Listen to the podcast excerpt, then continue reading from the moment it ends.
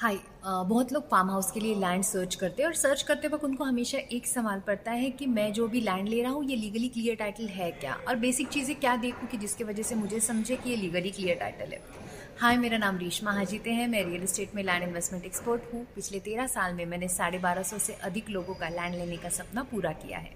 तो दो डॉक्यूमेंट जो आपको फार्म हाउस के लिए एग्रीकल्चर लैंड लेनी है तो देखनी चाहिए। सबसे पहली डॉक्यूमेंट जिसको कहते हैं सात बारह महाराष्ट्र में सात बारह आता है, जिसके ऊपर लैंड ओनर का नाम लिखा हुआ होता है।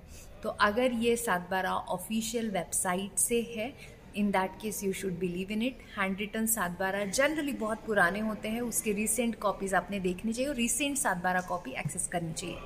सेकेंड चीज़ जो आपने देखनी चाहिए, उसको कहते हैं जोन सर्टिफिकेट बहुत बार इंपॉर्टेंटली ये हो जाता है कि लोग प्लॉट बाय कर लेते हैं और उसके बाद में उनको समझ में आता है कि अरे, यहाँ पे हम फार्म हाउस नहीं बना सकते, क्योंकि ये फॉरेस्ट जोन में आती है तो यहाँ पे कंस्ट्रक्शन अलाउ नहीं है, या हिल टॉप जोन है जहाँ पे कंस्ट्रक्शन अलाउ नहीं है, अभी मैंने क्या करना चाहिए? एंड लोग फंस जाते हैं। सो जोन सर्टिफिकेट आप जब देखते हो तो आपको आइडिया आता है कि ये लैंड का यूज़ क्या क्या पर्पज़ के लिए हो सकता है। आप उस पर कितना कंस्ट्रक्शन कर सकते हो।